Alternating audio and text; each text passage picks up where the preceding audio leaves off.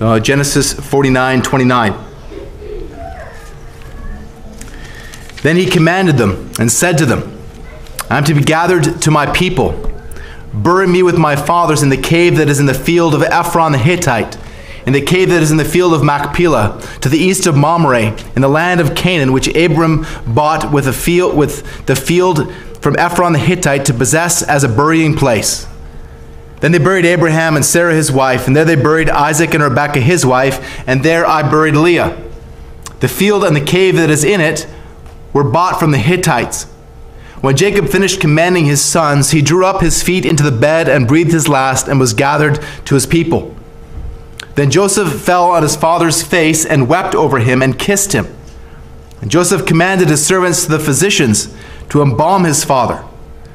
So the physicians embalmed Israel. Forty days were required for it, and that is how many required for embalming. The Egyptians, Egyptians wept for him 70 days. When the days of weeping for, for, him were past, Joseph spoke to the household of Pharaoh, saying, If now I have found favor in your eyes, please speak in the ears of Pharaoh, saying, My father made me swear, saying, I am about to die. In my tomb that I hewed out for myself in the land of Canaan, there you shall bury me. Now, therefore, let me please go up and bury my father, then I will return. And Pharaoh answered, Go up and bury your father as he made you swear. So Joseph went up to bury his father. With him went up all the servants of Pharaoh, the elders of his household, and all the elders of the land of Egypt, as well as all the household of Joseph, his brothers, and his father's household. Only their children, their flocks, and their herds were left in the land of Goshen. And there went up with him both chariots and horsemen. It was a very great company. When they came to the threshing floor of Atad, which is beyond the Jordan, they lamented there with a very great and grievous lamentation, and he, and he made a mourning for his father seven days. When the inhabitants of the land, the Canaanites, saw the mourning, mourning on the threshing floor of Atad, they said, This is a grievous mourning by the Egyptians. Therefore, the place is called Abel Mizraim. It is beyond the Jordan. Thus his sons did for him as he had commanded them. For his sons carried him to the land of Canaan and buried him in the cave of the field of, of Machpelah to the east of Mamre, which Abraham bought with, the with the field from Ephron the Hittite to possess as a burying place. After he had buried his father, Joseph returned to Egypt with his brothers and all who had gone up with him to bury his father. This is the word of our Lord. Please be seated. And let's pray again together.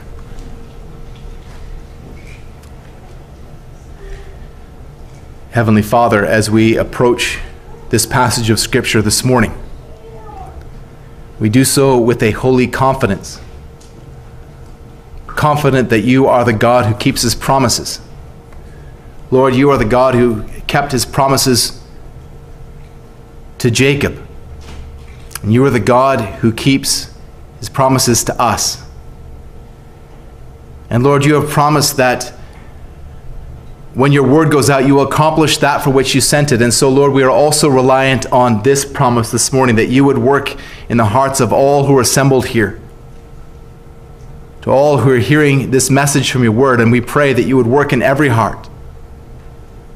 Lord, we ask that you would have mercy and that you would cause those who, who are facing death as Christians to do so with renewed confidence in you, faithful God. And for those who are here as unbelievers this morning, we pray that you would accomplish salvation through the work of your Spirit in their hearts as well. We ask that you would grant repentance and faith in Jesus Christ. We pray this for your glory and for the building of your church. Amen.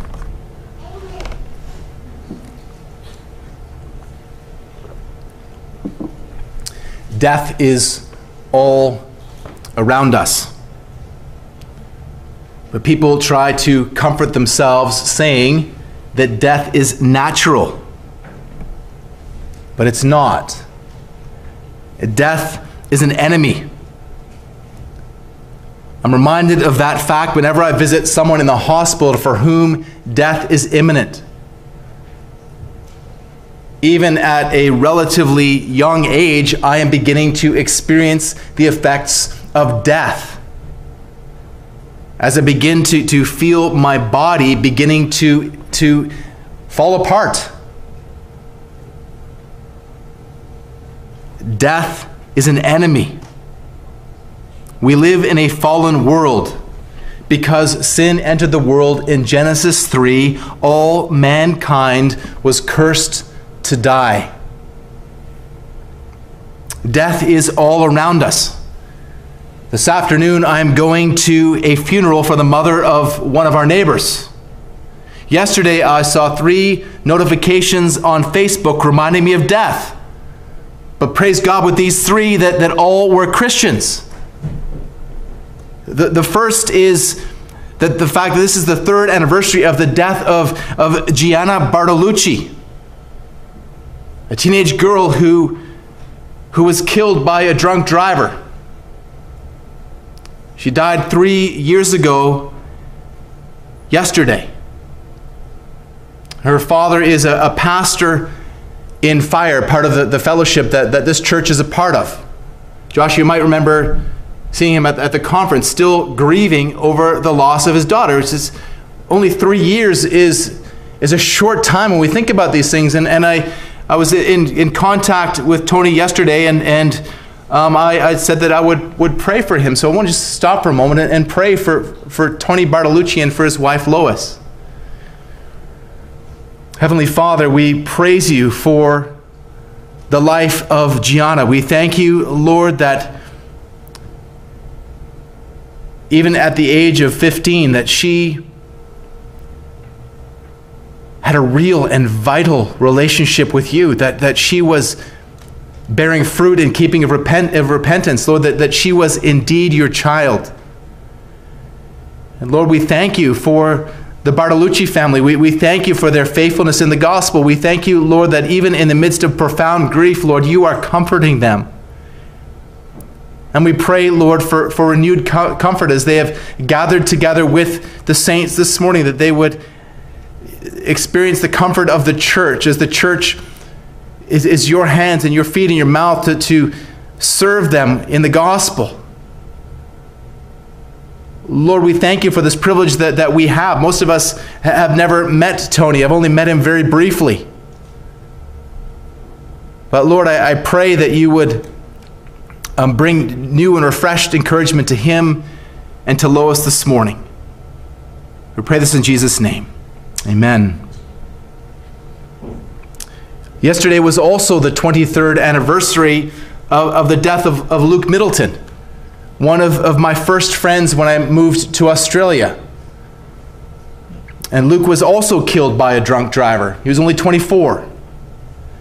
And Luke's mom wrote a post about it on, on Facebook, and I was thankful to be able to, to connect with her. And, and she, she is, is, is, is also a, a believer and, and has a, a, real hope in the resurrection of Jesus Christ and in, in, in being reunited with her son together before the Lord. The third post was uh, about the fourth anniversary of the death of Elisabeth Elliot. All three deaths on the same day. If you're not familiar with Elisabeth Elliot, I, I, really would encourage you to, to pick up one of her books and, and to read it. She was the wife of Jim Elliot, who was martyred by the Huaorani people of Ecuador in 1956. Um, Jim, Jim had once famously said, He is no fool who gives up what he cannot keep to gain what he cannot lose. Jim Elliot fully experienced the reality and the full truth of that statement on that day in 1956. But for Elisabeth, it would be almost 60 years before she would fully experience it. But she lived her life in light of that fact, in light of the gospel of Jesus Christ, in light uh, of the comfort that she was serving a sovereign and wise and loving God. She lived her whole life with that thought in the forefront of her mind. And she wrote in her book, Shadow of the Almighty, which I heartily recommend, is the distinction between living for Christ and dying for Him so great? Is not the second the logical conclusion of the first?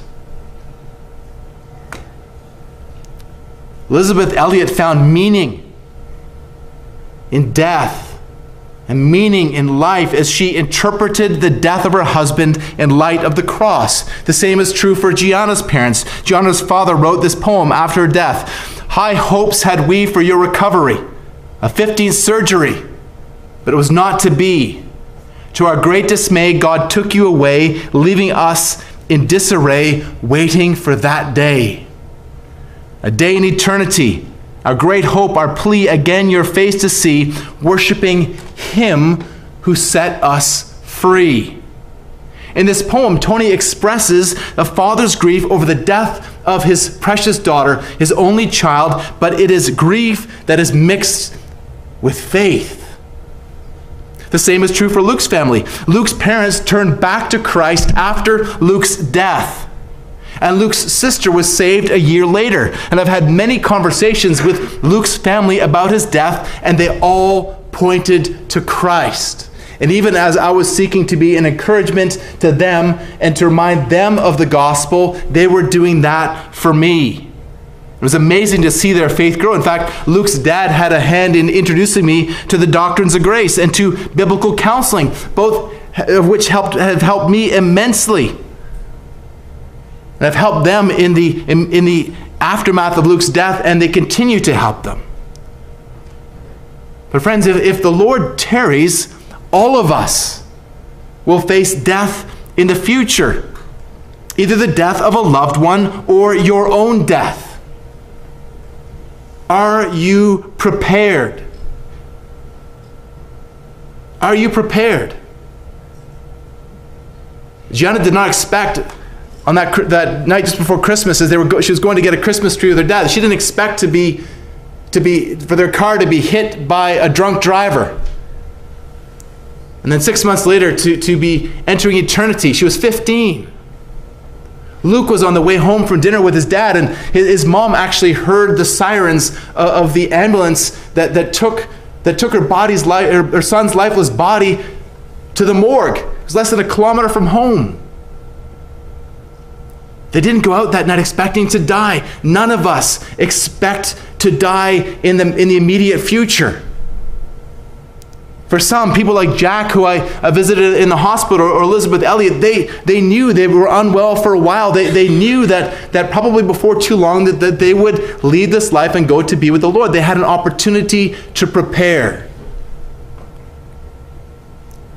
One of the most important jobs I have as a pastor is to help you to prepare for death, for the death of loved ones, and for your own death. And this morning, you are being uh, given an opportunity to prepare as we look at this passage from Genesis 49 and into chapter 50. This is your opportunity. So, so how do you prepare for death? The scriptures teach us a great deal about death. And this morning, we're going to see this in the death of Jacob. Jacob's is the, the longest deathbed scene in the scriptures. It goes from the end of chapter 47 to the end of chapter 49. And then in the first half of, of chapter 50, we have a description of his funeral procession. We had already looked at Jacob's command to Joseph at the end of, of chapter 37 not to bury him in Egypt, but to bury him with his fathers in their tomb. This command is going to figure prominently in our passage this morning. We've already looked at the blessings that, that Jacob pronounced on his sons from chapter 48 1 to 49 28. Blessings that were pronounced in faith, blessings that would have profound ramifications for the nation of Israel and for us. Blessings that are grounded and God's covenant promises of an offspring and a land, promises that have been given to Abraham and to Isaac and to Jacob, and were now bequeathed to God's chosen people to elect Israel, and through them to elect Gentiles, to you and to me. Abraham is described as a wandering Aramean in Deuteronomy. But I think Jacob can be described as, as even more of a wanderer. Abram had traveled from Haran to Canaan. And Jacob went from Canaan to Haran, and he lived there for 20 years. And after Abraham was called in Haran, he spent very little time outside of the promised land. He went down to Egypt twice on brief forays for food. When Jacob left the promised land for Egypt, he lived there for 17 years. It's where his life would end. It is at the end of these 17 years that we pick up the narrative. As Jacob's life draws to a close, so does Genesis. Jacob is about to take his final journey, but it's also his greatest journey. It's his journey into the promised land. Jacob faced a lot of suffering and grief in his 147 years. More than once, his own sin and his scheming wreaked havoc in his life and in the lives of his family. Jacob had wrestled with the Lord and with man, but the Lord had prevailed over it all. And now Jacob is about to leave this life and to enter the presence of the Lord. Jacob knows that death is imminent. So he makes final preparations. He, he has gathered his sons around, and after pronouncing these oracles on him from the, the earlier in chapter in chapter 48 and, and first part of 49, Jacob gives them very clear instructions here in, in uh, chapter 49, verses 29 to 33. So let's listen to Jacob's last words. Again, Jacob's prepared for his death. He's, he's already made Joseph swear an oath not to bury him in Egypt, but to take his body out and bury him with his fathers in Genesis 40, 47, verses 29 and 30. And now Jacob explains further. Again, all of his sons are gathered together, and so Jacob tells them that he is about to be gathered to his people. Now, some would say that being gathered to his people simply is a euphemism for death or, or being buried in the family plot, since Jacob does go on to make explicit, uh, an explicit request of where he is to be buried. I don't believe that's correct. Ishmael is also said to be gathered to his people in Genesis 25 17, but he was not buried in the same place. And Ishmael, it seems from Romans 9, verses 6 to 9, is, is not in heaven. Please turn with me there to, to Romans chapter 9.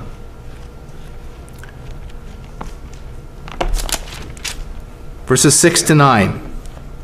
Specifically, here we look at verse 7. Not all the children of Abraham, not all are the children of Abraham, because they are his offspring, for through Isaac your offspring shall be named. This is a, an oblique reference to Ishmael. The blessing doesn't come through Ishmael, it comes through Isaac. Ishmael is an illustration of reprobation of those who are not among the children of promise. And Paul goes on here to, to use Esau, Jacob's brother, as an illustration. Esau was rejected by God, hated by God, we're told in Romans 9:13. But Jacob, however, was chosen by God's electing grace. So when Jacob was gathered to his people as one of the children of promise, he was gathered as one who had faith. James Boice explains that Jacob died in faith and was gathered with the people who had died in faith earlier. Boice explains uh, also that, that it's not, this is not merely an, an, a deathbed faith. This is a life transforming orientation of those who have learned the passing nature of this life and the overriding performance and importance of the life to come. Sidney Greidanus says it similarly that Jacob died in hope and was buried in the promised land in hope. Hope that God would fulfill his promise of a homeland for his people. Abraham had been gathered to, to his people, Genesis 25 8. Isaac had been gathered to his people, Genesis 35 29. Now Jacob was about to be gathered to his people. Jacob gives very clear instructions. He wants to be buried in the cave in the field of Ephron the Hittite, the cave in the field that was at Machpelah in the land of Canaan, which Abraham bought with the field from Ephron the Hittite to possess as a burying place. This is very explicit.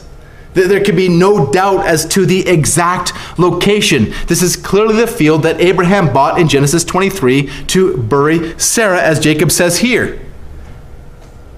Back in Genesis 23, verses 17 to 20, we, we have a very clear property deed that includes location, the parties involved, and witnesses. It was a formal record that the cave in Machpelah and the field and the trees of the field belonged as, as they belonged to Abraham's family. This was the family's first foothold in the land promised to them by the Lord. First to Abraham and then to Isaac, and then to Jacob. Abraham and Sarah were buried there. Isaac and Rebekah were buried there. Now we find out that this is also where, where Jacob is about uh, had buried Leah, and he is going to be next. Again, this speaks of, of Jacob's faith faith that God would fulfill his promise to give his people a land of their own. The family plot was symbolic of the fulfillment of a much greater promise. So in verse 33, when Jacob finished commanding his sons, he drew up his feet into the bed and breathed his last and was gathered to his people. He calmly lay back on his bed and entered eternity. Calvin remarked, We shall not deem it grievous to leave this failing tabernacle when we reflect on the everlasting abode which is prepared for us. In that moment, as Jacob left this life, his faith was made sight. He received what the Lord had promised, or most of what the Lord had promised. One day, if the Lord tarries, you also will breathe your last. One day, maybe sooner than you think, you will leave this life. You will be gathered to your people. Ishmael was gathered to his people, but they were a different people. Ishmael's people are not God's people. Esau's people are not God's people. It is the elect according to the promise of God who are God's people. They are the true children of God. If you are here as a Christian this morning, you are a child of God. And God has promised that He would gather people from every tribe and tongue and nation. You are the people of God. This is a question that, that, that we all need to ask ourselves. So, am, am I a child of God? Am I a child of God? Will, will I be gathered to the people of God? Will I be in that number when the saints go marching in? Will, will I be in that number when they gather around the throne? This is a vitally important question that we all need to ask ourselves. We're, we're told in, in 1 Corinthians chapter 13 to examine ourselves to make sure that we are in the faith. Examine yourself. Look for, look for the, the evidence, the fruit of regeneration, the fruit of repentance in your life, the, the fruit of your spirit. And again, not, not in, the, in the, the moments of life, in those, those times that, that we will all sin, but in the trajectory of your life, in the big picture. Are you moving Christward or are you moving towards the world? Next, in chapter 50, verses 1 to 3, we see Jacob's embalming in Egypt. Now Joseph once again becomes the principal actor. His presence here at his father's deathbed is fulfillment of God's promise that Joseph would be there as the one who would close his father's eyes. And Jacob's, or Sir Joseph's deep love and depth of grief for his father is described when he, is, he, he falls upon his father's lifeless body, weeping and, and kissing him. Joseph has been described as the weeping patriarch, and most of his tears in Genesis have been tears of joy as, as he was reunited with his brothers. These are tears of powerful grief. Joseph grieves. He grieves deeply, but not like those who have no hope. We grieve too when, when our loved ones die, but when our, our loved ones die in faith and we look at their life through the eyes of faith, we, we who are left behind grieve, but with hope. With hope. Look, please turn with, your, with me in your Bible to 1 Thessalonians chapter 4. 1 Thessalonians chapter 4, verses um, 13 and 14.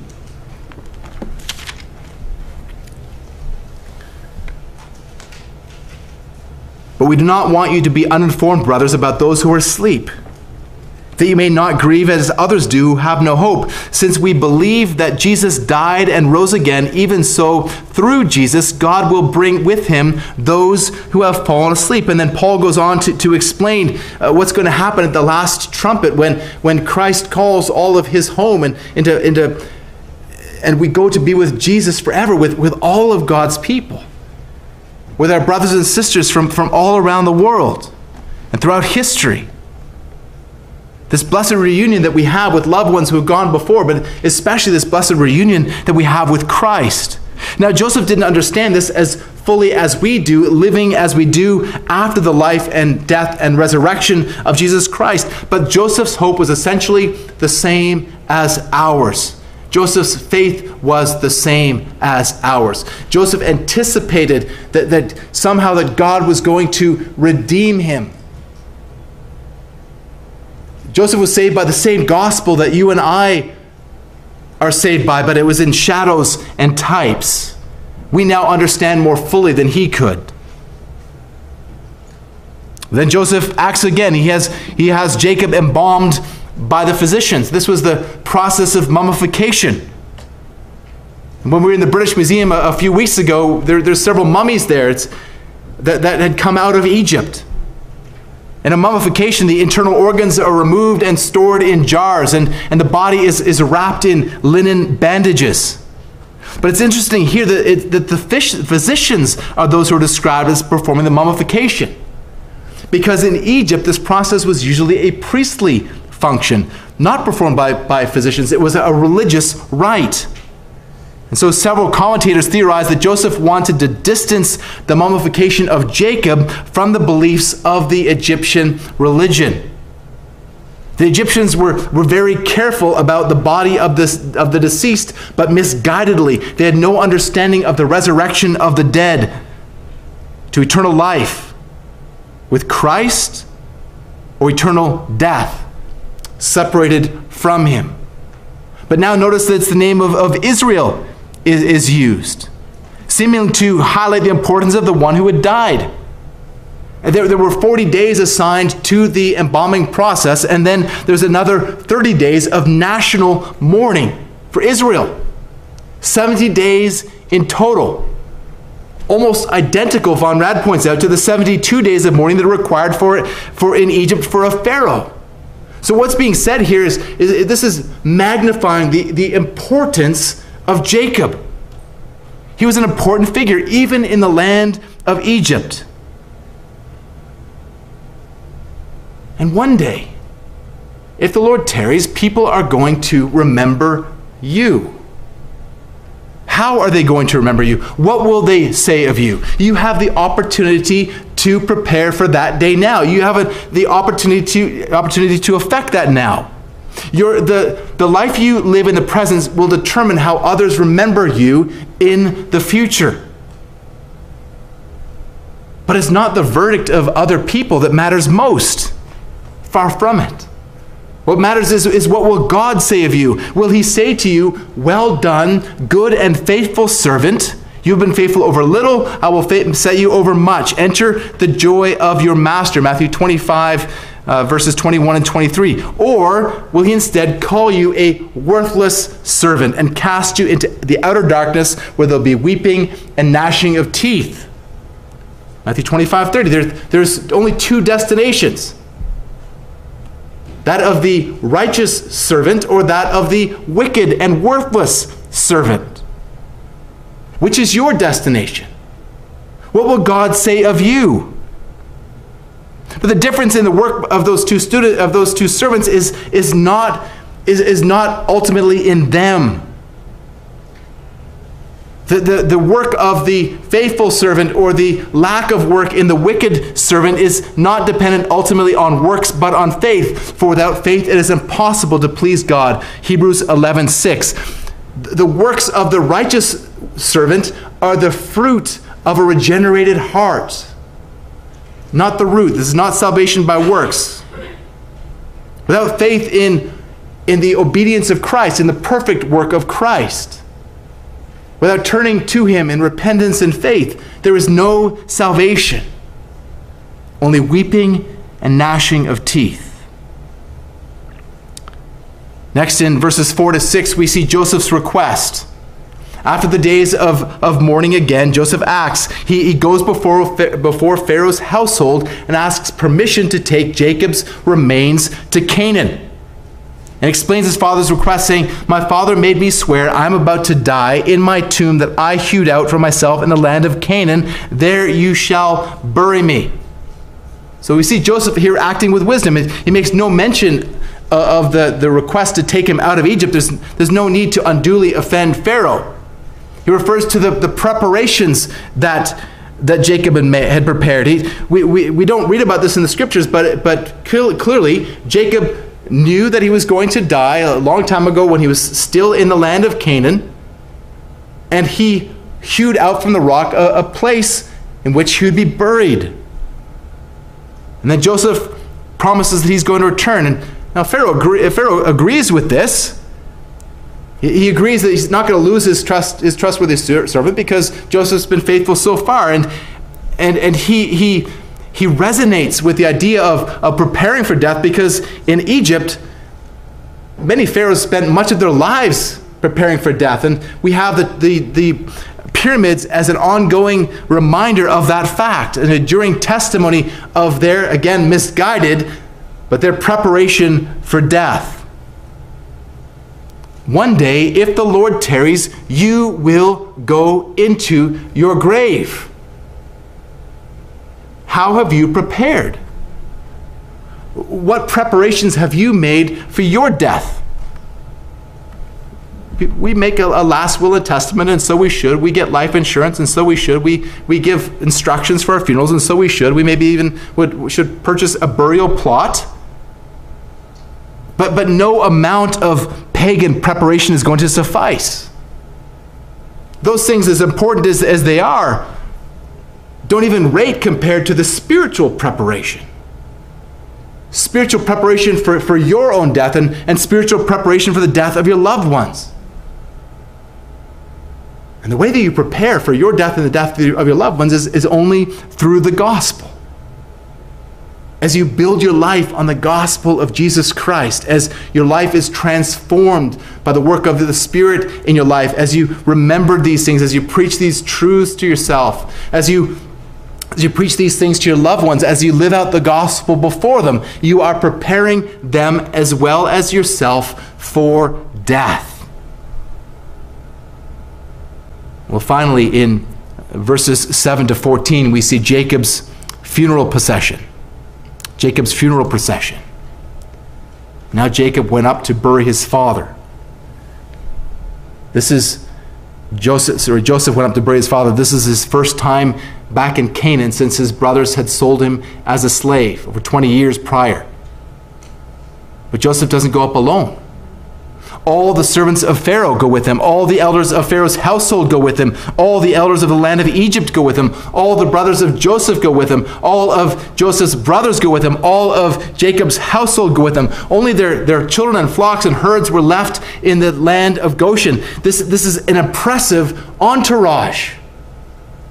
This is, this is a, a kingly funeral procession. The size of this funeral procession reflects Jacob's stature.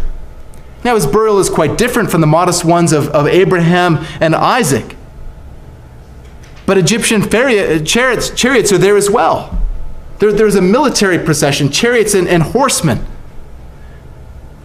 Now, think for a moment about what chariots would represent in the, uh, in the minds of the people who received this as they had after the Exodus chariots would have a very different connotation in Israel, as Pharaoh's chariots would charge down on them to, to try to decimate them, but were themselves consumed in the Red Sea. The goodwill and the ceremony would disappear under a new Pharaoh, but the memory of this event would serve as an encouragement to the Hebrew slaves who understood their solidarity with Jacob. They understood that Jacob's past was their past, that Jacob's future was their future, that Jacob's God was their God. So, as this entourage crossed the Jordan into Canaan, they came to the threshing floor of Atad beyond the Jordan. It seems that they have traveled around the Dead Sea, approaching the promised land from the east. The nation of Israel, is that after they had received this, had entered Canaan from Egypt in the same direction, carrying the bones of Joseph 440 years later. So once this funeral procession arrives in the promised land, they hold a, a seven day mourning period that commonly described in the Old Testament. That this large funeral procession and the mourning is on display have a powerful effect on the Canaanites who are dwelling there. It's, this is described as a very great and grievous lamentation. So much so that the Canaanites even renamed it because of it. Jacob's sons had been obedient to their father's command. Again, we're reminded of the location here at, at the end of this section in land of Canaan, the cave in the field of Machpelah, east of Mamre, where, which Abraham bought from Ephron the Hittite to possess as a burying place. And after the burial, burying Jacob, Joseph, his brothers, and all who had gone up to Canaan go back to Egypt, all that is except Jacob. Jacob was home. Now, you can still visit this site in Israel. It's under the Al Abrahami Mosque in Hebron. Jacob's remains are still there, along with, with Leah's and Isaac's and Rebekah's and, and Abraham's and Sarah's. The, the remains are there, but none of them are there. None of them are there. One day they will rise with glorified bodies, the, the, the, the main part of this promise to Jacob that is yet to be fulfilled.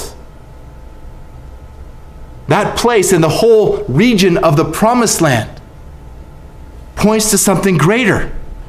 These all died in faith, not having received the things promised, but having seen them and greeted them from afar, and having acknowledged that they were strangers and exiles on the earth. Hebrews 11 13.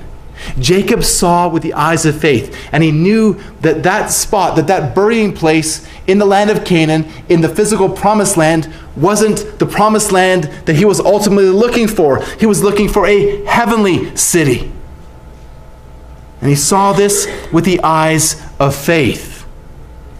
John Sailhamer points out that the writer's concern focuses on God's faithfulness to his promise of the land and the hope of God's people in an eventual return to the land.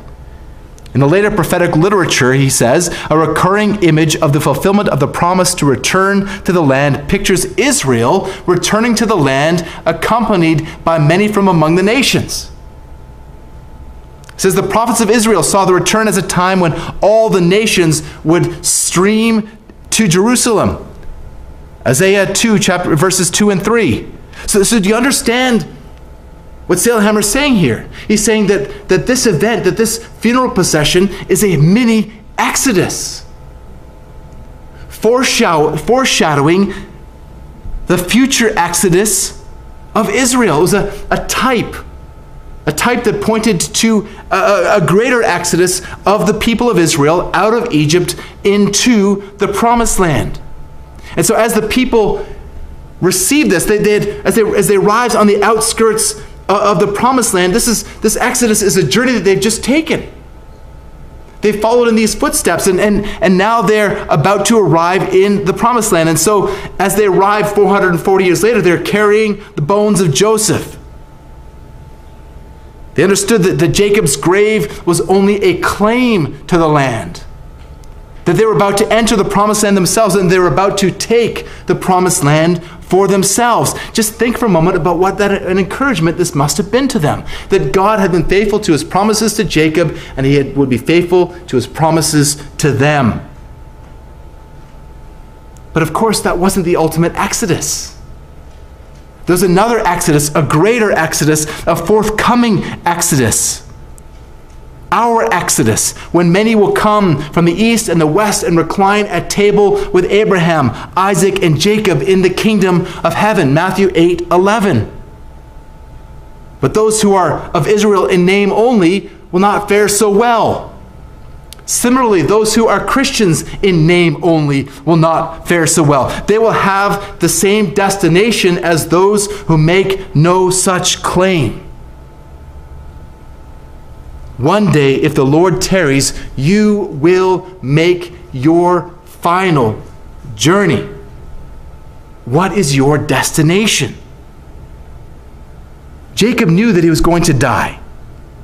We know we're going to die too if the Lord tarries, but, but so often we don't live life in the light of that fact. So often we live as though this life is all there is. Sometimes we get distracted with the cares of this life. Sometimes we give up hope. What about you? Do you long to go home? Do you long for the kingdom of God? Do you pray to the Lord, Your kingdom come? This desire, this longing is, is to a certain extent in the, in the hearts of all of God's people, but it, if it's not there, if you're just living for this life, you, you really need to question your salvation. But maybe you just need to turn and repent of this and, and ask the Lord to fill you with a desire for heaven, a, a desire to enter the, the true and eternal promised land. Jacob knew he was going to die, but he also had the luxury of knowing when. He had lived for 147 years. It was well and truly his time. But death may come suddenly for you. It may come long before you expect it. It may come long before you expect it for you and possibly for your loved ones. Are you prepared? Are they prepared? Jacob's final and greatest journey was to a new life. For the Christian, Jacob's hope for the future is familiar to us, and his reliance on God's promises points to our own reliance on God's promises, doesn't it? But we have a better understanding of life beyond the grave than Jacob did. We, we grieve for loved ones who have died, but, but, but we hope for those who have died in Christ. And I was able to share many of these things with, with my friends who were grieving yesterday. But I can't do that for an unbeliever. Death is an enemy. Death entered the world in Genesis 3 when Adam broke the covenant of works. But God almost immediately came through with his promise in Genesis 3:15 that the seed of the woman would crush the head of the serpent but he himself would have his heel bruised and all through Genesis we've seen that, that God's covenants pointed ahead that God's covenants pointed ahead to the fulfillment of the gospel the new covenant in Christ Jesus for he is the one who has crushed the serpent's head and in the process had his heel bruised.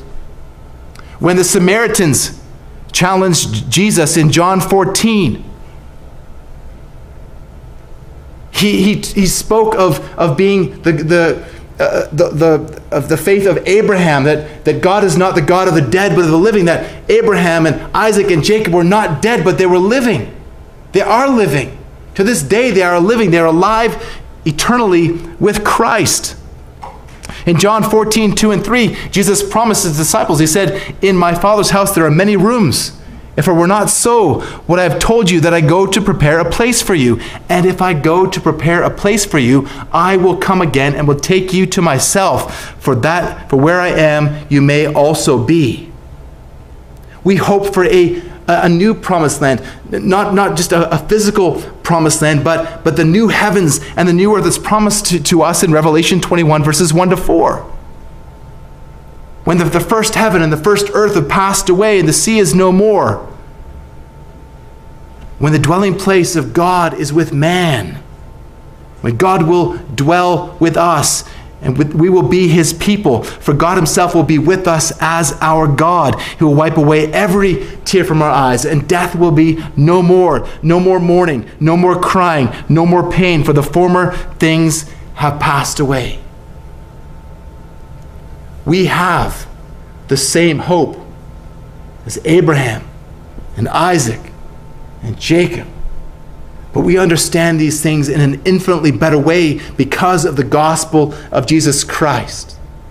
That ultimately the people who were promised to Abraham and Isaac and Jacob were, were not just one nation, but people from every tribe and tongue and nation. And the land that was, was promised to them was not, not one parcel of land in the Middle East, but the new heavens and the new earth. And this is the hope of all who hope in Jesus Christ. Let's pray together.